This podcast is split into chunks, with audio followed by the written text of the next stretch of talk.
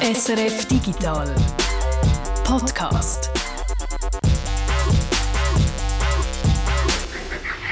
Freitag, 17. Juni, gefühlt in 300 Grad Celsius und ich hoffe, ihr hockt alle in einem kühlen, abdunkelten Raum, am besten vielleicht in einer Tiefkühltruhe, während ihr euch hier die neueste Ausgabe vom Digital Podcast anhört. Das mal mit extrem erfrischenden Themen, mit USB-C zum Beispiel. Gut, das klingt jetzt aufs erste Hören nicht so erfrischend vielleicht, aber keine Angst. Rund um USB-C, wo die EU zum Standard-Ladekabel für elektronische Geräte macht, gibt es ein paar interessante Geschichten und Fragen, zum Beispiel, ob USB-C jetzt wirklich die abschließend und für immer gültige Lösung für alle Kabel und Ladefragen ist oder ob man sich schon gleich wieder an einen neuen Standard muss gewöhnen muss. Und dann gibt es auch diese Woche wieder News zu Kryptowährungen, zu künstlicher Intelligenz und zum Microsoft Internet Explorer. Und bei dem ist es wahrscheinlich das letzte Mal, dass wir da News dazu haben. Wir, das bin zur Hälfte ich, der Peter Buchmann. Und die andere Hälfte, ich glaube nicht die bessere Hälfte, aber doch zumindest die andere Hälfte, der Jörg Tschirr. Aber zuerst einmal zu den News, zu den aktuellen Meldungen, die wir vorher schon angekündigt haben. Wir fangen an mit dem Internet Explorer. Die meisten von euch haben es sicher mitbekommen. Diese Woche hat Microsoft der Internet Explorer, also der Browser, den früher fast alle gebraucht haben, endgültig beerdigt. Wir wollen darum nochmal einen Blick zurückwerfen auf die bewegte Geschichte vom Internet Explorer. Wo der Internet Explorer im August 1995 lanciert worden ist, hat er einen Konkurrent gehabt, oder einen grossen Konkurrent, Netscape, der erste Browser, der da wirklich Fuß gefasst hat. Netscape hat dort einen Mehrteil von mehr als 80 Prozent. Das hat sich dann aber radikal geändert. Innerhalb von zwei Jahren haben sich die Verhältnisse umgekehrt. Da hat der Internet Explorer einen Mehrteil von 80 Prozent. Es hat allerdings einen guten Grund gegeben für diesen grossen Erfolg. Etwas, was Microsoft hätte können machen um einem eigenen Browser so ein bisschen Schub zu verleihen. Der Internet Explorer ist nämlich auf jedem PC, wo Microsoft Windows drauf war, ist der Internet Explorer vorinstalliert gewesen. Mit den Herstellern der Hardware hat Microsoft Verträge gehabt. Sie hat die gezwungen, das, den Internet Explorer zu installieren. Das ist zu selber Zeit ein grosser Vorteil gewesen, weil 1995, 97 ist es mühsam gewesen, wenn man hat müssen Software abladen. Man hat Internetverbindung über das Telefonnetz, keine grosse Bandbreite. Das ist relativ lang gegangen und man hat pro Minute müssen zahlen und das ist bei ein paar Megabyte mühsam gewesen und äh, ins Geld gegangen. Bei Microsoft hingegen hat Geld keine Rolle gespielt. Microsoft hat jedes Jahr 100 Millionen Dollar in die Entwicklung vom Internet Explorer gesteckt. Das, weil der Bill Gates, der Microsoft-Chef, dann früh begriffen hat, was das Potenzial vom Internet ist und dass ein Browser eben das Tor zu dem Internet ist. Die Suchmaschinen im Internet Explorer, das sind zum Beispiel immer die Microsoft-Suchmaschinen vordefiniert gewesen und der Internet Explorer, der hat, ich habe es am Anfang gesagt, eine Zeit lang haben eigentlich alle gebraucht, so Anfang Nullerjahr hat er einen Marktanteil von 95 Prozent gehabt. Heute äh, ist nicht mehr ganz so hoch. Heute ist der Marktanteil vom Internet Explorer Explorer noch bei 0,5 Prozent gelegen. Also in ein paar Jahren von 95 auf 0,5 Prozent, da stellt sich natürlich die Frage, was ist da schiefgegangen? Einiges, äh, zum Beispiel die Qualität vom Browser, er hat einen schlechten Ruf gehabt, er ist unsicher, er ist ineffizient und äh, mühsam zum Programmieren. Da kann ich ein Lied davon singen oder so. In diesen Nullerjahren, dort habe ich noch programmiert, Websites, und wir haben also immer geflucht, also wirklich täglich geflucht über den Internet Explorer, weil der häufig auch einfach der HTML-Standard, also der Standard von wie Webseiten dargestellt werden, häufig einfach auch gar nicht richtig eingehalten hat oder zwar behauptet hat, er kennt das Element und dann das Element einfach nicht so dargestellt hat, wie es hätte, wie es müsste dargestellt werden und dann hat man immer das müssen, müssen Workarounds machen oder erkennen, ob die Nutzerin oder Nutzer einen Internet Explorer nutzt und dann irgendwelches Zeug basteln oder dass dann die Seite trotzdem äh, korrekt dargestellt wird. Also es ist wirklich ganz, ganz schlimm gewesen. und einfach auch träge, oder? Ich weiß nicht, ob das die Leute noch in Erinnerung haben, oder? Aber ähm, wir haben damals gern zum Beispiel Opera benutzt, so einen norwegischen Browser, der ganz, ganz äh, klein und schnell äh, war. Ähm, und dort hast du geklickt und dann ist es aufgegangen, oder? Und beim Internet Explorer hast du geklickt und dann hat er zuerst eine Weile lang mal irgendwo etwas müssen, einen Kaffee rauslassen und so, bevor er dann angefangen hat zu arbeiten. Also es ist wirklich ein ganz unangenehmes Programm zum Arbeiten damit.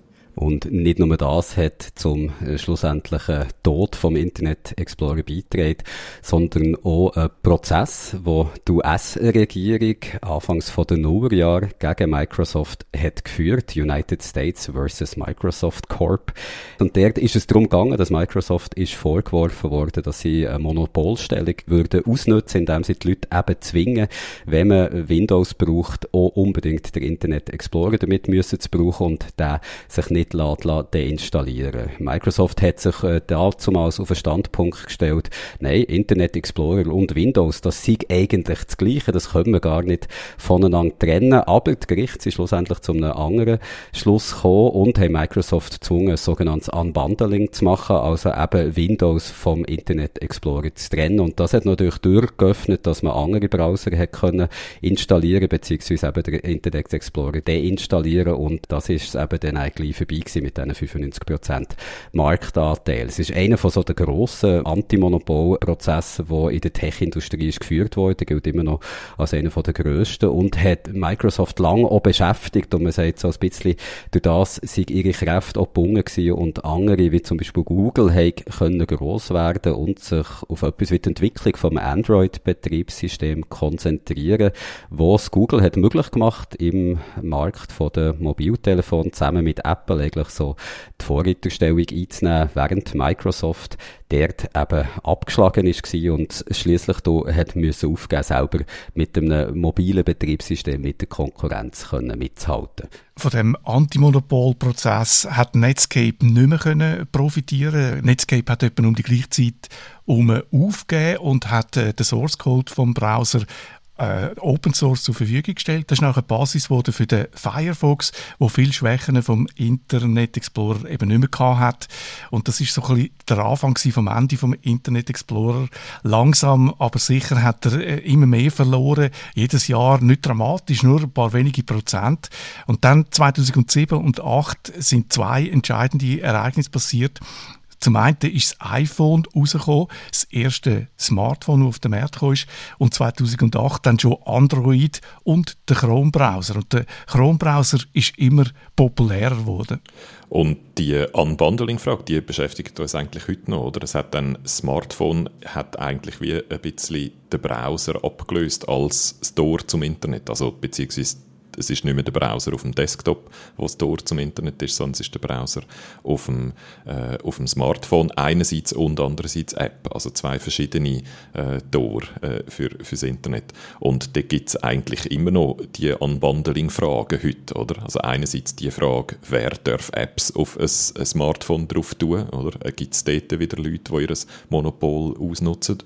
Apple einerseits und andererseits bei der Suchmaschine und auch da muss man wieder Apple räuspern, äh, unter anderem. Also wenn man im, mit dem Safari browst, dann kann man zum Beispiel nicht äh, bestimmen, was für eine Suchmaschine das man benutzt, oder? sondern hat Apple mit Google einen sehr, sehr gut dotierten, millionenschweren Vertrag abgeschlossen, dass dann dort eben immer die Google-Suchmaschine benutzt wird. Und wenn jetzt irgendjemand anderer möchte auch eine Suchmaschine haben, dann könnt ihr das zwar machen und bringen wahrscheinlich auch die App auf das Smartphone drauf, aber wahrscheinlich eben nicht äh, in den, Standard im Smartphone-Browser. Ähm, Safari, dort können sie es dann eben nicht ändern. Oder? Und durch das äh, gibt es auch dort wieder so Machtspiele. Also die Unbundling Frage, die eigentlich beim Internet Explorer das erste Mal so gross angeschaut worden ist, die beschäftigt uns seither eigentlich immer und wird uns auch in Zukunft noch beschäftigen. Und was man für eine Macht hat mit einem Smartphone, mit einem eigenen Ökosystem auf dem Smartphone, das zeigt das Beispiel von Amazon und Kindle. Mit der Kindle-App auf iOS oder Android kann man keine Bücher mehr kaufen, weil äh, Amazon müsste den beiden äh, Giganten Apple oder äh, Google je 30 Prozent zahlen äh, vom Umsatz, wo sie machen mit deren App auf, um, äh, auf, auf diesem Betriebssystem. Und äh, Amazon ist nicht bereit, das zu zahlen. Darum kann man keine Bücher mehr kaufen aus dieser App raus. Man muss sie mit dem Browser vom Desktop aus kaufen oder mit dem Browser vielleicht vom, vom mobilen Gerät aus. ¡Gracias! Also etwas ist gestorben diese Woche. Der Internet Explorer ist zu Grab gedreht worden. Dafür ist etwas anderes zum Leben erwacht. äh, hat immer der Blake Lemoine gemeint. Der Blake Lemoine ist ein Google Software Ingenieur und wahrscheinlich ist nach die Geschichte diese Woche auch begegnet. Der Blake Lemoine sagt, dass Lambda, das ist ein Sprachmodell, so ein Machine Learning System, wo Google Chatbots damit trainiert. Lambda, wo für Language Model for Dialogue Applications steht, das hat ein Bewusstsein erlangt. Selbsterkenntnis, Intelligenz, wissen also, dass es äh, künstliche Intelligenz ist und können auch das mitteilen den Menschen, haben Gefühl etc. Der Blake Lemoine sagt, äh, so ein, sieben-, achtjähriges Kind hat man das Gefühl, sie etwa da mit einem am Reden. Es sind schnell KI-Forscher, Forscherinnen zur Stelle gewesen, die haben gesagt, nein, das ist Nonsens, also so etwas wie Intelligenz haben System wie Lambda oder auch andere Sprachmodelle, die auf Machine Learning basieren, wie zum Beispiel GPT-3, die haben noch nicht im geringsten so etwas wie Intelligenz, die du mit der vom Mensch kannst vergleichen. Das sind eher so, und das finde ich noch einen schönen Begriff, den ich diese Woche gelernt habe, das sind eher so stochastische Papageien. Also die Stochastik ist äh, so die Wahrscheinlichkeitstheorie, die mathematische Statistik, wie groß eine Wahrscheinlichkeit ist, dass etwas passiert oder etwas kann gesagt werden und Lambda, das Sprachmodell von Google, das gibt eben einfach Texte wieder, wo es irgendwo im Internet gesehen hat, ganz, ganz, ganz viele Texte, wo das System aber gelernt hat, was eigentlich am wahrscheinlichsten ist, auf etwas zu sagen, also welche Worte das auf andere folgen oder wenn man gefragt wird, was das denn geantwortet ist und wie eben so ein stochastischer Papagei, der einfach nur nachplappert, was am wahrscheinlichsten ist, funktioniert nach das System und eben nicht wirklich intelligent. Das ist eine spannende Geschichte, oder? Die so ein bisschen auch zeigt, dass die Menschen eigentlich immer probieren, irgendwo etwas Menschliches zu sehen. Das kennt man ja auch so, wenn man etwas, wo man einfach zwei Augen drauf malt oder irgendwie zwei Augen drauf klebt, dass man da sofort irgendwie ein Wesen drinnen sieht. Und viele sagen dem Software-Ingenieur Blake LeMoyne da einfach gleich gegangen. Der hat irgendwie so Fetzen von etwas gesehen, wo man dann könnte zusammenstellen und darin Intelligenz erkennen. Und, äh, was man auch noch muss sagen, die Beispiele, die er gebracht hat, wo eben sollen zeigen, wie das, das System funktioniert, die hat er auch noch so editiert, also kuratiert, könnte man sagen, so zusammengestellt, dass es ein bisschen intelligenter aussieht, als es nachher in Datenwahrheit ist. Etwas, was man bei anderen äh, Anwendungen äh, von künstlicher Intelligenz auch immer wieder hat gesehen, oder? Dass die wirklich intelligent scheinen nur dann, wenn ein Mensch noch dahinter steht und das dann entsprechend kuratiert. Ich glaube, der Chatbot weiß oder beziehungsweise der Chatbot lehrt, das Machine Learning von einem Chatbot lehrt, dass der Mensch, der vor dem Chatbot sitzt, früher oder später das Gefühl bekommt, das Ding ist lebendig und dann so nach Bewusstsein und nach bist du im Fall echt und so Zeug anfängt zu fragen und hat dann gelernt, was er dann muss antworten. Ich glaube, so funktioniert es äh, mit, dem, mit dem stochastischen Papagei. Ich habe noch bei Penny Arcade, bei dem Webcomic gesehen, die haben sich darüber lustig gemacht und gesagt, das ist eigentlich so ein Cyberpunk-Narziss oder man erkennt sich selber in seiner Kreation und, äh, und hat dann das Gefühl, dass da etwas ganz, ganz Wichtiges äh, passiert ist. Da ist er, glaube ich, einfach wirklich auch dem, dem Wunsch äh, erlegen, oder? Dass, wir, dass eigentlich viele Leute, die in diesem Bereich arbeiten, eben hoffen, dass das irgend, irgendwann einmal passiert. Blake Lemoine ist von Google so äh, zwischenzeitlich jetzt freigestellt worden, also auf Zeitnummer ist nicht entlassen worden, wo er gegen Sachen verstoßen hat, die im Vertrag bei ihm äh, drin stehen, dass er eben nicht mit gewissen Informationen gegen raus darf gehen. Aber ich glaube, insgesamt ist das Ganze eben gar nicht so eine schlechte PR für Google gewesen. Also man hat jetzt plötzlich wieder das Gefühl, uh, die schaffen da ganz unglaubliche Sachen und da ist wirklich Intelligenz dahinter. Also alle Unternehmen, die irgendwie mit KI arbeiten oder an KI-Anwendungen arbeiten, werden vielleicht gar nicht so unfähig froh gewesen dass da jetzt so ein bisschen davon ist abgelenkt wurde an der Kritik, die es in letzter Zeit auch immer wieder an, an künstlicher Intelligenz-Anwendungen hat gegeben, oder man sollte ja eigentlich besser sagen, also automatisierte Entscheidungsalgorithmen, weil die eben zum Teil äh, nicht so neutral und äh, intelligent schaffen, wie man das gerne hat, weil dort äh, im Trainingsmaterial immer auch Vorurteile von Menschen übernommen werden. Und das sind eigentlich die Gefahren, wenn es um künstliche Intelligenz geht, haben jetzt viele Experten Expertinnen und Experten gesagt, nicht, dass die Systeme schon gleich könnten intelligent werden, sondern dass sie heute eigentlich so funktionieren, dass wir es als Menschen nicht mehr richtig verstehen, weil sie einfach zu komplex sind und zum Teil dann halt zu Resultaten kommen, die nicht so objektiv sind, wie man das gerne hätte, aber man weiss auch nicht mehr genau, wie dass sie zu diesen äh, Resultaten kommen und nimmt das wegen darum zum Teil einfach her und sagt, ja, die Maschine hat es gesagt, also wird es schon richtig sein. Hinter KI stecken ja neuronale Netze, die so lose inspiriert sind vom äh, Nervensystem oder vom Hirn vom Mensch. Aber wenn man schaut, wie viele Neuronen das in einem Hirn da arbeiten und wie viele Neuronen das vom Computer simuliert werden, dann sind das Welten zwischen denen. Also der, der Chef der Entwicklung bei Microsoft KI-Entwicklung hat mal in der Präsentation gesagt, äh, es ist wie wenn man einen Baum mit einem Urwald vergleicht. Das sind wirklich Welten zwischen dem, was das Hirn kann leisten und was, was ein Computer im Moment kann leisten kann.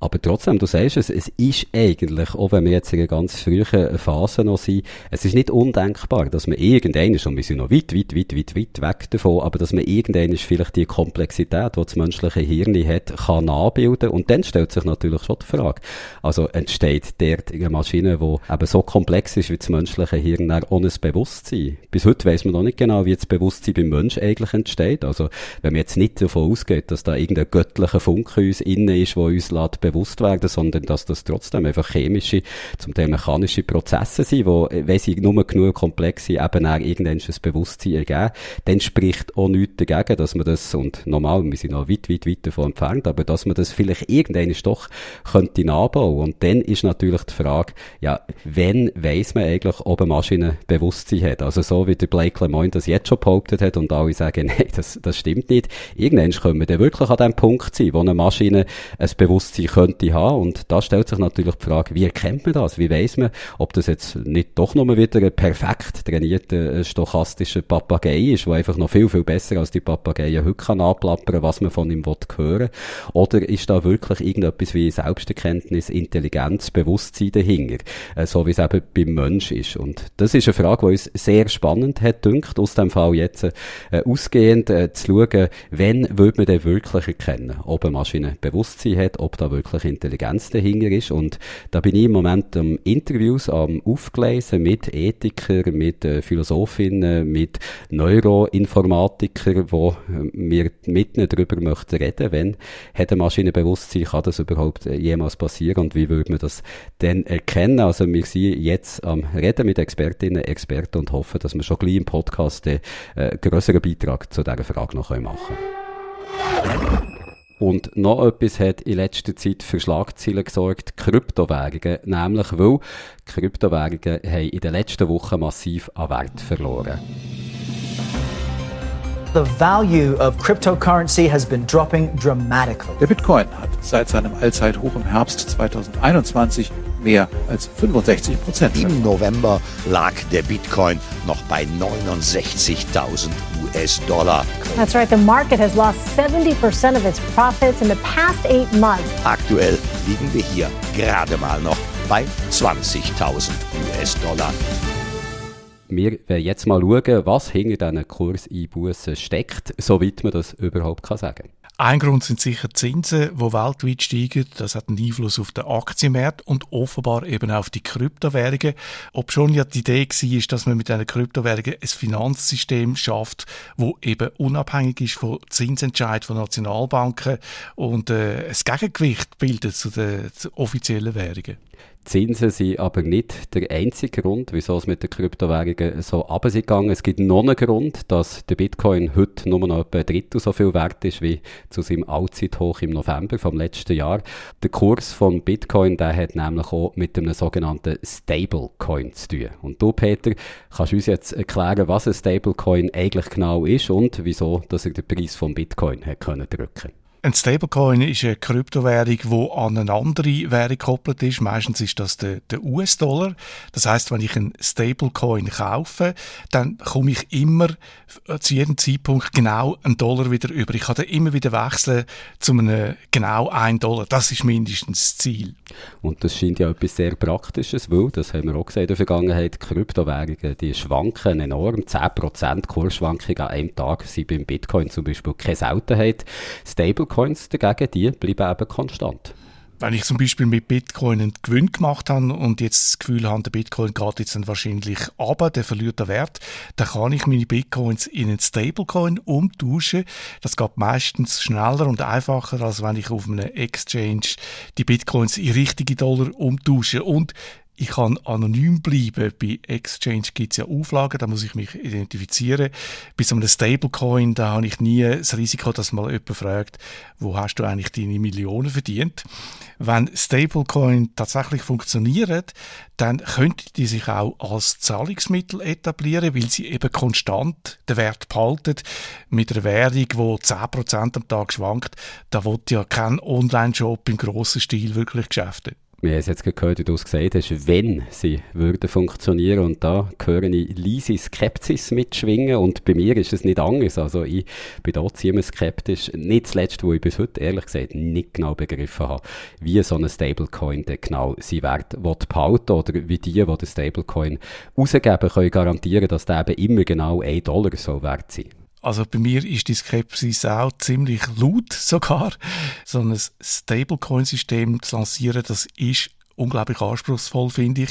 Es gibt grundsätzlich zwei Methoden, wie man das machen kann. Man kann für jede Kryptomünze einfach einen Gegenwert horten. Also wenn du mir einen, einen Dollar gibst und ich dir so eine stabile Kryptomünze zurückgebe, dann kann ich den Dollar auf die Seite tun und jederzeit kannst du den einfach wieder holen, wenn du willst. Äh, das Problem dabei ist einfach, ich kann kein Geld verdienen so. Und es heisst auch, dass man unter Umständen enorm viel so Gegenwert muss horten, um äh, können zu garantieren, dass so ein Stablecoin stabil bleibt. Also ähnlich wie früher, der Wert vom Dollar zum Beispiel oder auch vom Schweizer Franken eben von gewaltigen Guldreserven von den Nationalbanken ist gestützt worden, oder? Ja, und man müsste eigentlich wirklich ausschließlich nur in Dollar horten und man müsste immer genau so viel Dollar auf der Seite haben, wie von der äh, stabilen Kryptowährung im Umlauf ist. Nur dann kannst du garantieren, dass das wirklich stabil ist und dass du jeder Zeit liquid bist und das Geld kannst zahlen. Es gibt noch zweite Möglichkeit. Man kann versuchen, den Wert mit einem Algorithmus stabil zu behalten. Und genau das hat der koreanische Unternehmer Do Kwon mit seinem Terracoin und mit seinem, mit seinem Luna Coin versucht. Und ich verrate es jetzt schon mal, das hat nicht geklappt. Das hat ziemlich nicht geklappt, das ist ziemlich schief gelaufen. Er hat mit seiner eigenen Terra-Währung Mitte Mai etwa 17 Milliarden Dollar ins Hand gesetzt und das ist noch nicht der ganze Schaden. Er hat dabei nämlich auch noch den Bitcoin ein Stück weit abgezogen und der Bitcoin hat dann wieder andere Kryptowährungen abgezogen. Also es sind so Zahlen im Umlauf, 45 Milliarden Dollar sagt der Schaden. Ich kann das nicht verifizieren. Dabei, man ich mich besinnen, ist der Doc One mal ein ziemlicher Star in der Decentralized Finance Szene. Äh, Forbes hat ihn als einen von den 30 under 30 Hirni in die Kategorie Finance and Venture gewählt, oder? Ja, er ist erfolgreich gewesen, eine Zeit lang. Er hat an der Stanford Uni Informatik studiert und dort abgeschlossen, hat verschiedene Startups gegründet, hat zum Beispiel ein raffiniertes Mesh-Netzwerk entwickelt, also wo wir letzte Woche darüber geredet haben, so eine Funkverbindung. 2018 hat er dann den algorithmischen Stablecoin Terra lanciert. Also um es nochmal zu sagen, eine Währung, die nicht primär einen Gegenwert dafür sorgt, dass sie stabil bleibt gegenüber dem Dollar, sondern eben ein Algorithmus das so sicherstellen. Und die Idee hinter dem Terracoin ist grob gesagt die, man hat zwei Währungen, der UST, der Terracoin, der soll immer genau ein Dollar wert sein, stabil bleiben. Und man hat eine zweite Währung, Luna, und die ist über einen komplexen Mechanismus und über Blockchain mit dem UST verbunden gewesen und ist eigentlich dazu gedacht gewesen, dass sie die Preisschwankungen abfängt. Der Luna Coin ist frei gehandelt worden, den hat man aber können zu einem Dollarpreis in UST tauschen und umgekehrt. Und wenn man so einen Luna in USD tauscht hat, weil man das Gefühl hat, man macht einen kleinen Gewinn, dann sind die Lunas vernichtet worden. Das heißt, Geldmenge auf der Seite von Luna ist kleiner geworden und das müsste dann den Wert steigern. Und das gibt einen Anreiz für Händler, so kleine Differenzen auszunutzen, um die Währung stabil zu behalten das ist der, der Mechanismus den sie sich ausgedacht haben, um eben über einen Algorithmus und nicht über äh, grosse ähm, Reserven eine, eine Währung stabil zu behalten. Ich finde so das Prinzip von diesen Stablecoins sehr interessant. Habe mir die Sache auch schon mal probiert, muss ich sagen, einzulesen. Aber es gibt immer einen Punkt, wo ich nicht mehr rauskomme, nämlich der komplizierte Mechanismus, wie da eben Luna und Terra miteinander gekoppelt sind. Also wie genau soll der Tausch von Luna in Terra und umgekehrt den Kurs können stabil halten? Das begreife ich ehrlich gesagt nicht so ganz. Also ich weiß auch nicht, ob ich es wirklich 100% begriffen habe. Ich habe es so verstanden, wenn der UST im Wert gestiegen ist, wenn er mehr wert war als ein Dollar, dann ist es interessant gewesen, von Luna aus so einen UST zu kaufen. Dann ist dort die Geldmenge gestiegen, weil man hat einen neuen Coin generiert. Das hat eine Inflation gegeben, eine leichte. Und so ist der Preis dann von dem UST oben runtergekommen. Und umgekehrt hat man auf der Luna-Seite äh, Luna-Coins aus der Blockchain rausgenommen, verbrannt verbrannt, sagen sie zerstört. Dort ist die Geldmenge kleiner geworden und das hat eine Deflation gegeben. Das der, der Luna ist mehr wert geworden und so hat man versucht, die beiden Währungen in einer Balance zu behalten. Es hat dann noch einen zweiten Mechanismus gegeben. Sie haben dann angefangen, so einen Fonds zu öffnen für, für den Notfall, wo 80.000 Bitcoin drin sind, dass sie dann, äh, wenn es wirklich Herd auf Herd geht und es so einen Bankrun gibt, dass sie könnten äh, mit Bitcoin die Währung kaufen und den Wert dann stützen. Du hast es jetzt vorhin gesehen, Händler, die so kleine Kursdifferenzen haben ausgenutzt, die haben eine wichtige Rolle gespielt oder hätten eine wichtige Rolle sollen spielen bei der Stabilisierung von dieser Währung und die haben damit auch Geld können verdienen. Ist das auch für Normalsterbliche wie mir zum Beispiel möglich gewesen? Also hätte ich in diesem System auch können Geld verdienen wenn ich jetzt nicht mit einer von den beiden Währungen, also Luna oder Terra, hätte gehandelt? Und wie? Und dann möchte ich aber gerne wissen, wie. Die Terra-Blockchain ist ein ganzes Finanzökosystem gewesen. Also da hat man können noch andere Apps drauf oben programmieren und so ein Protokoll, was es hat, oder ein Mechanismus, was es gegeben hat, äh, ist gewesen, du hast können UST kaufen und die dort dann einfach lagern und man hat dir 20% Rendite angeboten oder versprochen, einfach zum die Leute motivieren, die UST zu kaufen. Also okay, okay. In Zeiten, wo man auch schon von Negativzinsen hat gehört, hat jemand also 20% Rendite auf eine Währung versprochen, die so stabil ist wie der Dollar. Also in, in meinem Zimmer, du siehst es jetzt nicht, sind so ganz viele rote Warnleuchten angegangen. Da kann doch eigentlich etwas nicht stimmen bei so einem Versprechen. Aber man muss es schon sagen, das Ganze hat ja eine Zeit lang ziemlich gut funktioniert. Also der Kurs vom äh, UST, der ist erstaunlich stabil geblieben. Trotzdem, wir haben es gehört, ist es jetzt zur Krise gekommen. Wie ist die Krise ausgelöst worden? Das ist nicht ganz klar, wie Terra langsam in die Krise hineingeschlittert ist. Anfang Mai sind so verschiedene Sachen zusammengekommen. Terra Labs hat am 2. Mai den Zinssatz von diesen 20 auf 18 Prozent äh, reduziert und das sind dann die ersten stutzig geworden. Da haben sich die ersten Leute angefangen Sorgen zu machen. Die algorithmischen Stablecoin, die sind schon lange kritisiert und hinterfragt worden paar Tage später da hat jemand UST im Wert von 150 Millionen Dollar abgezogen. Der Do Kwon hat gesagt, er sei das gewesen. Ungefähr zur gleichen Zeit hat nochmal jemand, einen unbekannten Händler, dann nochmal für 84 Millionen Dollar äh, USD abgezogen und dann ist so langsam Panik ausgebrochen. Es hat einen regelrechten Bankrun gegeben, also die Leute sind gerannt und haben Angst um ihr Geld und immer mehr Leute haben ihr Geld abgezogen.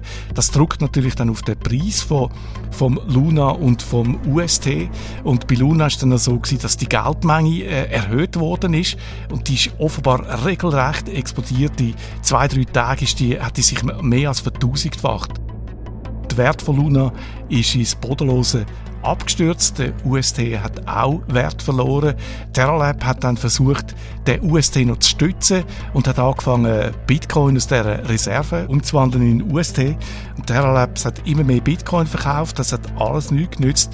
Am 16. Mai haben sie praktisch die ganzen 80.000 Bitcoin verkauft. Mehr als 2 Milliarden Dollar sind die dort wert gewesen. Und UST und Luna sind wertlos gewesen. Und insgesamt sind so UST, also Terra und Luna, im Wert von 17 Milliarden Dollar vernichtet worden. Und der Verkauf von diesen 80.000 Bitcoins, die man eben hat wollen, brauchen, um die Währung noch zu stützen, auch der hat Folgen gehabt, hat nämlich den Preis vom Bitcoin abgedrückt und mit dem auch von anderen Kryptowährungen, mit dem Resultat, dass viele Leute viel Geld haben verloren und ein paar wenige haben dabei wahrscheinlich sehr viel Geld verdient, weil mittlerweile geht man nämlich davon aus, dass ein Angreifer bewusst den Wert von dem USD abgedruckt hat, abgetrieben hat. Die Person, die für 84 Millionen Dollar USD abgezogen hat, wo es einen Weg schon angefangen hat zu kriseln. Wenn man Geld verdienen kann, finde ich das immer interessant. Könntest du mir erklären, wie der Angreifer das geschafft hat? Er hat vorher auf sinkende Bitcoin-Kurs spekuliert und die Rechnung ist für ihn voll aufgegangen. Er soll in der Grössenordnung von ein paar hundert Millionen Dollar verdient haben. Dahinter steckt jemand mit sehr viel Geld, wo auch bereit ist, ein ziemliches Risiko einzugehen und das Risiko wahrscheinlich dann auch tragen kann. Also kann man sagen, und die Moral von der Geschichte, Stablecoins sind eine heikle Angelegenheit, vor allem so algorithmische Stablecoins, was dann schnell mal zu sich selber verstärkenden Abwärtsbewegungen kann kommen ja, und in Amerika will die Finanzministerin Janet Yellen äh, die Stablecoins jetzt regulieren, also nicht verbieten, sondern regulieren, überwachen. Und die EU-Kommission will offenbar verhindern, dass Stablecoins im Alltag immer mehr zur offiziellen Währung beim Zahlen werden. Und was der Vorfall auch noch zeigt, eines mehr kann man sagen, dass äh, das sogenannte dezentrale Finanzsystem DeFi, also Decentralized Finance eben, dass das nicht so dezentral ist, wie der Name suggeriert. Viel hängt trotzdem zusammen und wenn eine Währung den Bach runtergeht, dann kann sie auch eine andere mit abziehen. Und was man auch noch sieht, einzelne Leute haben in diesem System sehr viel Macht, weil die verschiedenen Währungen halt sehr ungleich verteilt sind, dass ein paar sehr viel haben und wenn da jemand, ein Angreifer, unbekannter Händler, 84 Millionen kann abziehen kann, weil eben bei ihm so viel war, dann kann das Auswirkungen haben auf das ganze System, also auch dort dezentralisiert ist das nicht wirklich.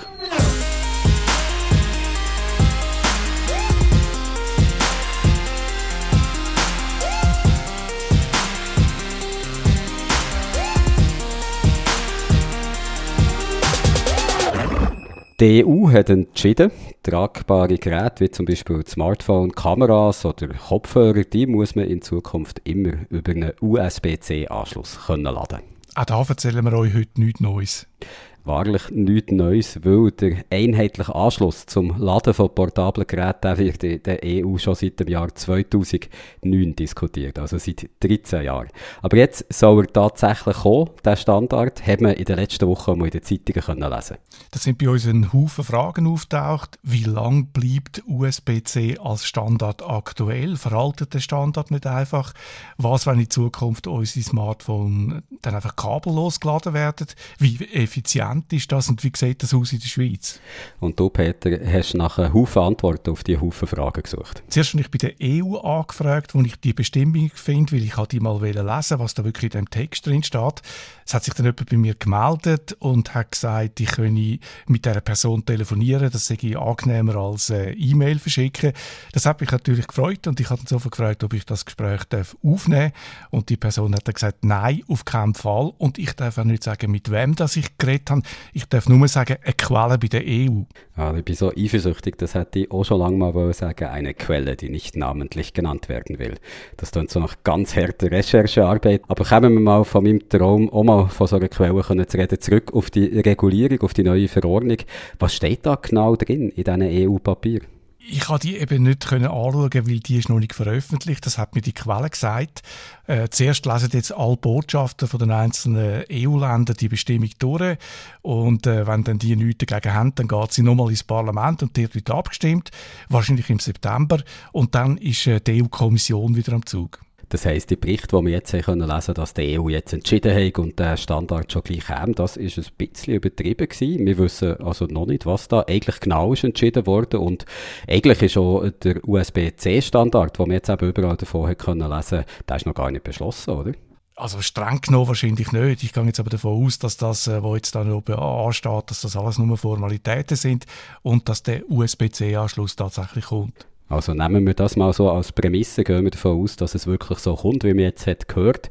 Jetzt kann man mit USB-C ja Geräte laden, das ist das eine, aber man kann USB-C ja auch brauchen, um Daten zu übertragen. Also mit diesen Kabel kann man auch Daten eben hin und her schicken. Um was geht es denn der EU genau? Um das Laden oder um das Daten übertragen oder um beides? Das habe ich die Quelle eben auch gefragt und sie hat dann gemeint, das sei eine gute Frage. Und da habe ich natürlich mich ein bisschen geschmeichelt gefühlt, dass ich so gute Fragen stelle. Aber jetzt im Ernst, es tönt natürlich so nach eher, ich weiß es eigentlich nicht. In den Presseunterlagen von der EU da ist immer von einem USB-C-Anschluss zum Laden gedreht. Es geht nie um Daten, wobei so genau trennen kann man das eigentlich nicht, weil wenn man äh, schnell lädt, dann werden Daten austauscht zwischen dem Ladegerät und dem Gerät, wo man lädt und der Mechanismus ist auch viel anspruchsvoller als einfach nur der Stromanschluss. Und da braucht es einen komplexen Standard, das sagt auch die EU und so Staaten sind eigentlich kein Thema. Äh, vielleicht noch interessante Information, die allermeisten USB-Kabel, die haben heute eine Datenleitung. Es gibt noch billige alte, ältere Kabel, die das nicht haben und mit denen kann man dann nicht schnell laden. Das ist dann das Problem die Kabel, die kann man dann so langsam mal in die Kiste wandern, wo man dann auch auf Festring stellt und dort vergisst. Also die Kabel haben nicht unbedingt eine Zukunft, aber Stichwort Zukunft. Wenn es um den USB-C-Standard geht, da stellt sich mir so ein bisschen die Frage, ist es das jetzt? Also ist der Standard für Zukunft gerüstet? Wird jetzt USB-C, der Stecker so ein bisschen etwas wie der Stromstecker, der ja auch immer noch der gleiche ist, seit ich ein Kind war. Also seit einer langen Zeit äh, können wir uns jetzt darauf vorbereiten, dass auch meine Kinder noch mit dem USB-C-Kabel werden laden und auch derige Kinder. Für diese Frage äh, habe ich verschiedene Hochschulen und Forschungsstellen angeschrieben. Ich habe Elektroingenieur gefragt, wie gut USB-C für die Zukunft gerüstet ist. Das hat mir aber leider niemand können sagen. Ich habe das versucht selber herauszufinden. Äh, und ich habe Folgendes herausgefunden. Der Stecker besteht aus 24 Anschlüssen. Eigentlich sind es 12, weil man braucht jeden zweimal, darum, weil man den Stecker ja kann drehen kann. Und von diesen 12 sind noch nicht alle genutzt. Man kann in Zukunft also noch mehr Datenleitungen in so ein USB, in so ein USB-C-Kabel reinziehen oder an den Stecker anschliessen. Aber wie lange das, das lange, bis der überholt ist, das weiß ich nicht. Und ich bin offenbar auch nicht der Einzige kommen wir darum vom Datentransfer jetzt mal wieder zurück zum Standard, wo jetzt zuerst einmal für die Ladegeräte so gilt, oder? Also da geht es um den Strom. Da geht es um den Strom und da ist man schon seit 2009 dran. Da hat es äh, vor 13 äh, Jahren noch 30 verschiedene Anschlüsse gegeben zum Handy-Laden. EU schätzt, dass 11'000 Tonnen Ladegeräte rumliegen. Jedes Jahr kommen 1000 Tonnen äh, dazu. Die EU hat dann die Industrie darum vor 13 Jahren aufgefordert, sie sollen sich auf einen Standard einigen das hat nicht so recht oder halb funktioniert. Heute und unter dem Druck von dieser Drohnenregulierung, muss man vielleicht sagen, gibt es nur drei Anschlüsse. Jetzt halt eben, weil die Regulierung kommt und jetzt dann bald nur noch eine. Also nur noch eine heisst, dass ich eben nicht mehr unbedingt, wenn ich ein neues Smartphone kaufe, immer ein neues Netzteil dazu brauche und eigentlich das gleiche äh, Ladekabel und das gleiche Netzteil kann brauchen. Heisst das, dass in Zukunft, wenn ich ein Handy kaufe, da vielleicht gar kein Ladegerät mehr dabei ist, wo ich ja das alte einfach kann EU schreibt vor, dass du als Konsument die Wahl hast. Du musst können wählen, dass nur ein Handy willst oder ein Handy mit dem Ladegerät und so sparen die Konsumentinnen einen Haufen Geld pro Jahr. Wie das in Zukunft dann konkret aussieht, das ist noch nicht klar, hat mir Serena Kadonau vom Onlinehändler Digitec gesagt. Grundsätzlich kann es der Fall sein, dass Hersteller zwei Versionen anbieten, also eine mit und eine ohne Ladegerät. Wir gehen jedoch davon aus, dass die meisten Artikel ohne Ladegerät verkauft werden und die Leute beim ersten Mal das Ladegerät separat kaufen müssen, weil die Nachfrage nach Artikeln mit Ladegerät wird ja zukünftig stark sinken, weil ja die meisten Nutzer und Nutzerinnen dann schon so ein entsprechendes USB-C-Ladegerät haben. Also in Zukunft kaufe ich jetzt einfach ein Gerät und wenn ich will, vielleicht noch ein Ladegerät dazu, aber Geräte an sich gibt es ja viel. Also wir reden jetzt hier immer vom Smartphone, aber es gibt ja noch Laptops, E-Readers, äh, elektrische Rasierapparate, was weiß ich nicht alles. Für welche Geräte sollen denn die EU-Standards ausgelten? Also aufgelistet in den Unterlagen von der EU sind jetzt elf Geräte, Smartphones und Tablets natürlich, aber auch Kamera, Kopfhörer, von, von, jeglicher Art, Headsets in ihr zum Beispiel, E-Reader oder Navigationsgeräte, Tastaturen und Mäuse. Für die Geräte gilt die neue Regulierung und später dann auch für Laptops, für die gilt eine längere Übergangsfrist.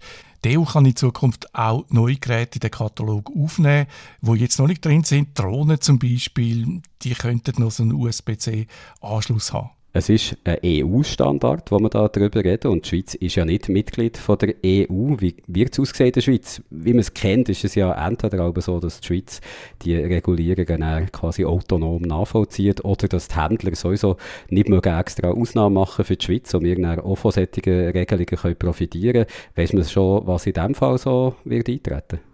Ja, die Schweiz übernimmt die Regulierung dann, wenn sie in der EU in Kraft tritt.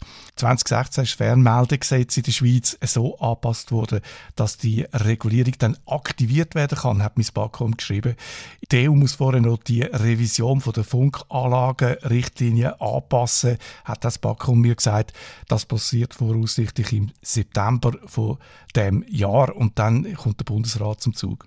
Also die EU macht mit der Regulierung der grossen Tech-Firmen Vorschriften, dass sie sich eben auf einen einheitlichen Standard müssen einigen Ich muss sagen, für mich als Konsument, ich finde das praktisch, muss ich eben nicht immer x verschiedene Kabel und Netzteile etc. mit umschleppen oder neu kaufen, aber man kann ja schon denken, dass sich die Firmen da nicht gerne ins Geschäft reinreden Gerade Apple zum Beispiel hat sich lang bis zuletzt noch gegen die USB-C-Pflicht gewehrt mit dem Argument, dass die Vorschriften Innovation würden behindern. Ist da etwas dran oder will Apple halt einfach mit den eigenen proprietären Kabel quasi immer noch Geld verdienen auch für diese Frage habe ich keinen Experten oder Expertin gefunden, wo mir das hätte können, äh, beantworten Darum meine Einschätzung. Es geht jetzt mal primär ums Laden und nicht um den Datenaustausch. Natürlich kann man das nicht ganz streng trennen, weil die Buchse zum Laden, die kann man auch zum Datenaustausch brauchen. Und ja, man kann sich dann fragen, ob noch zusätzlich da äh, Buchsen eingebaut werden, vor allem den, in den Handy. Der nächste Schritt beim Laden ist kabelloses Laden. Auch da will die EU dann eingreifen und einen einheitlichen Standard einführen. Sonst haben wir ja dann wieder genau das gleiche Problem mit dem äh, kabellosen Laden, dass jeder ein anderes Gerät muss kaufen beim Laden gehe ich davon aus, dass die Innovation beschränkt ist.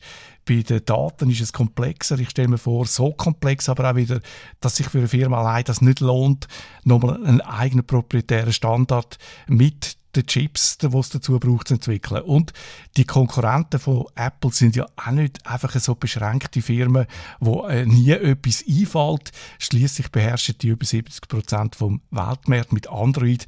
Apple hat ein bisschen weniger als 30 Prozent. Du hast es jetzt gesagt, was das Laden von Geräten angeht. Da gehen wir so ein bisschen aufs kabellose Laden zu. Die EU-Regulierung, die schreibt der USB-C als Standard für Ladegeräte vor, also noch kabelgebunden. In Zukunft eben immer mehr Geräte, die kabellos geladen werden beim Kabelbungen haben wir jetzt so ein bisschen geschaut, dass da Effizienz reinkommt, dass es nicht mehr so viel Verschwendung gibt. Wie ist es denn mit dem kabellosen Laden? Ist das effizient oder ist das eigentlich eher so ein bisschen Stromverschwendung, wie man manchmal schon gehört? Ich habe das mal ausgerechnet, wie viel Strom das da verloren geht, wenn man ohne Kabel ladet. Ein Handyakku hat eine Kapazität von 10 bis 25 Wattstunden, sagt das Elektrizitätswerk von der Stadt Zürich. Der Wirkungsgrad ist eben schlecht, wenn man ohne Kabel lädt, viel schlechter als natürlich mit Kabel. Laut Wikipedia kommt äh, ein bisschen mehr als die Hälfte kommt dort noch an, eben 60 Prozent schreiben sie. Es gibt noch andere Zahlen, wo es noch schlechter ist.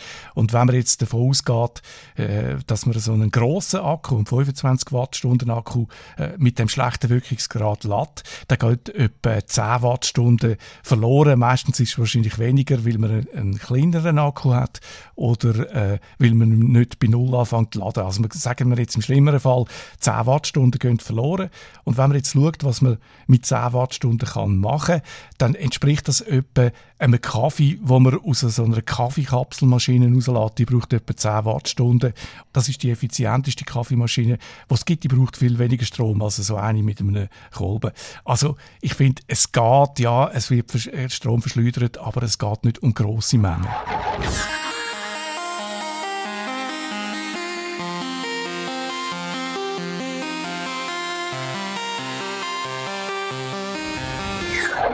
Letzte Woche haben wir es hier im Podcast vor Internetzensur gehabt, oder besser gesagt, welche Wege dass es gibt, Zensur im Internet zum gehen. Und rund um den Begriff Zensur hat sich bei uns auf dem Discord-Server SRF Geeksofa heisst der, eine interessante Diskussion entwickelt, vor allem zwischen dem Threepwood und dem Vipa, zwei Mitglieder von unserer Discord-Community. Der Threepwood hat den Beitrag zur Zensur zwar interessant gefunden, aber er hat sich an etwas gestört, was wir im Beitrag einleitend haben gesagt, nämlich dass Zensur Zensur nicht nur von staatlicher Stelle kann kommen Und dann hat es ein Räuspern gegeben und wir haben Netflix als Beispiel aufgeführt. Also die Meinung war natürlich, gewesen, dass Netflix äh, kontrolliert, ob jemand über eine VPN-Verbindung kommt und dann, äh, wenn er aus dem Ausland kommt, das einfach blockiert.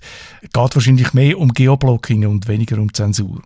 Der Threepwood hat das zum Anlass genommen, darauf hinzuweisen, dass Zensur, jedenfalls so wie der Begriff rechtlich verstanden wird, nur von Staaten kann ausgehen und eben nicht von Privaten, wie zum Beispiel Netflix.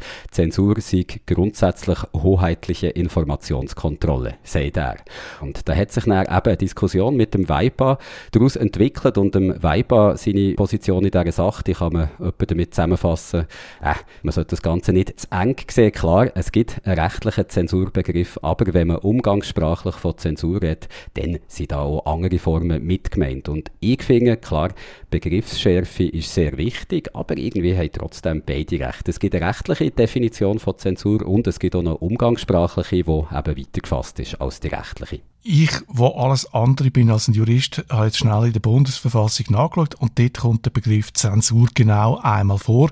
Er wird eigentlich negativ gebraucht.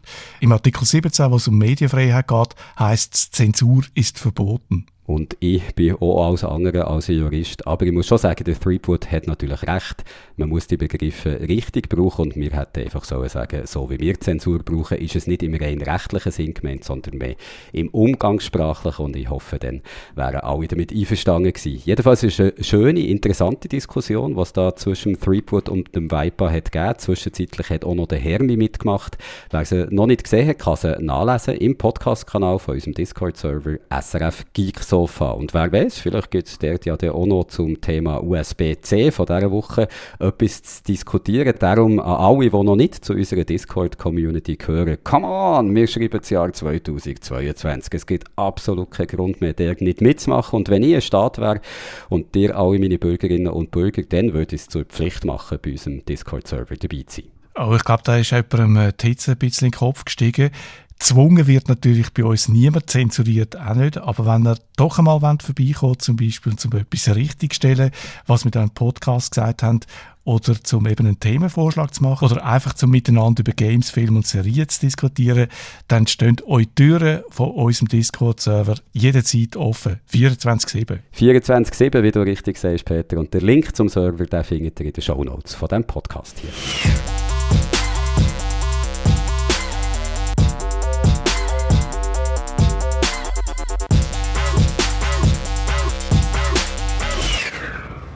Begriff Zensur, da kann man ein bisschen Unschärfe zulassen. Aber was jetzt ganz klar ist, dass wir da am Schluss von dem Podcast, von dem Digital Podcast angekommen sind. Und ich bin bei diesen Temperaturen freudig überrascht, dass mein Mikrofon noch nicht geschmolzen ist. Hat sich eben doch ausgezahlt, dass ich das, was ich aus Wachs selber abbastelt, jetzt gegen ein richtiges habe austauscht. Am liebsten würde ich das Mikrofon hier jetzt wieder austauschen, gegen ein Glasse, gegen ein Gorne. Das sieht ja so ähnlich aus. Aber wahrscheinlich bin ich der einzige Mensch in der Schweiz, der es geschafft hat, sich bei diesen Temperaturen zu erkälten. Und darum lasse ich das mit der Glasse mal besser bleiben. Ich empfehle dir eine dicke Wolldecke mit einem heißen Tee und eine Bettflasche, dass du dich nicht noch mehr verkältest. Und während der Jürg so langsam vor sich anschmilzt wie ein Wachsmikrofon in der Sonne, währenddem sage ich schon mal Tschüss und bis nächste Woche. Ade.